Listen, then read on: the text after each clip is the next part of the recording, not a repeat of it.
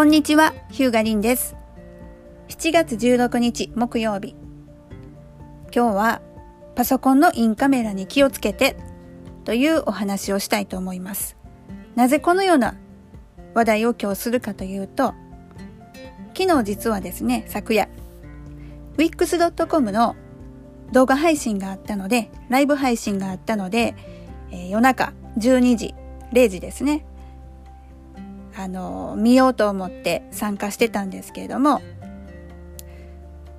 うっかりスケジュールを忘れてて直前までお風呂入ってたんです。で、あ、しまった、始まると思って、慌てて出てきて、もう家の中なんでそのままですよ。とりあえずパソコンのメール開いて、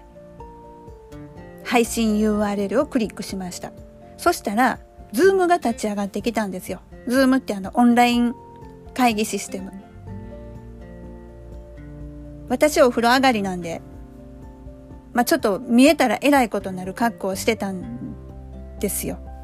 で、その状態でズーム立ち上がってきたんで、いや、ちょっと待って、これはやばい、やばいと思って、あのー慌てて、そのノートパソコンを、ノートパソコン内側にカメラついてますから、天井を向けたんです。とりあえず多分映らへんやろって思われる角度に向けて。で、実際始まってみたら、あの、ズームなんですけれども、会議、ミーティングモードではなくって、えーウェビナー wix.com から一方的にこう配信する方で、おそらく、おそらくというか、まあ、こちらの姿は映らない状態であることが分かりました。で、それでも、何が起こるか分かんないので、信用できないので、後からあのカメラのとこ、ちょっと付箋貼りました。と、まあ、そういう出来事が昨夜あったわけですよ。これもしこっち映ってたら、映ってしまったらもう、えー日米にまたがる放送事故みたいになっちゃうんで、ちょっと、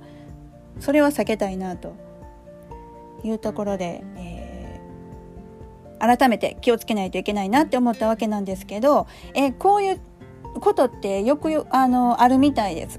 いや、あの全裸じゃなくって、えー家族がオンライン会議に移り込んだとかね。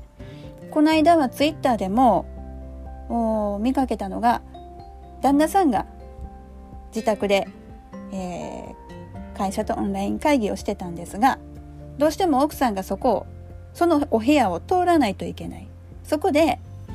映らないように映らないように細心の注意を払ってそーっと扉をふすまふすまかな引き戸を開けて這いつくばってそーっとね通ろうと通過しようとしはったんですね。もう細心の注意を払って気を使ってところがそれ全部映ってたというでその様子を後から見たらなんかもう貞子みたいな感じでねめっちゃ怖い感じになってたっていう話題がツイッターで、えーちょっと出てたんですけどもあのインカメラ結構広範囲に映ります。思った以上に。まあこの辺ぐらい綺麗にしといたら大丈夫やろって思ってたらとんでもない。結構周りね洗濯物とか映ってたとかお父さん映り込んだとかパンツ一丁でみたいな。そんな話もあるんでえパソコンのインカメラノートパソコンですね。あの基本的にこのカメラついてるモデルというか、まあ、最近のみんなついてると思うんですけど映るかもしれないっていうことはちょっと意識した方がいいのかなと思います。いやいや普段使わないから大丈夫ってもちろん思われると思うんですけどもごくごく稀にあのハッキングされて遠隔操作されて例えば若い女性のパソコンとかね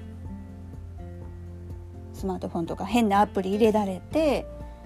もうカメラで生活の一部始終を覗かれてたっていう話をこれはもう昔から聞きます。よくある例ではないですけれどもなくはないです。それからさっきの、まあ、ウェビナーモードはこちらの姿が見えないから大丈夫だろうと思ってはいるんですけどもいつ何時そのズームであったり配信サイトが仕様変更するしないとは限りません。今まではこちらの姿が映らない仕様だったんだけど急に映るようになったとか。で自分はいつもズーム使う時ビデオをオフにしてかしてるから大丈夫だろうって思って思っててもある日突然仕様変更で初期設定変わってたとか知らん間に自分映ってたとか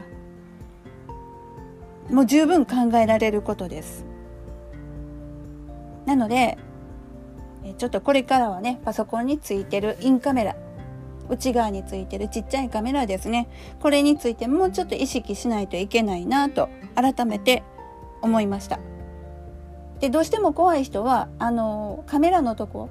シールなり付箋なり、まあ、布かけてもいいと思います。カバーしといても。もちろん閉じておいたらいいんですけどもそういった形で何か対策しておくと安心かなと思います。結構そういうアナログ手段ですね。もうシール貼るとか布かけるとかもそういうのが一番確実だと思います。何かの不具合とかでねもう勝手に映ってたとか言ったら本当怖いんで。あとズームのねズームリンク踏む時はちゃんと服着ておくようにしましょう。このポッドキャストでは、えー、ばらしちゃいます。ホームページやインターネットのいろんな仕組みではホームページ本の著者である日向凛があらゆる人の生活の中でお役に立てそうな IT 情報を音声でお伝えしております。リスナーの皆さんからご質問受け付けてますので Twitter で私を見つけてお声掛けください。それではまた。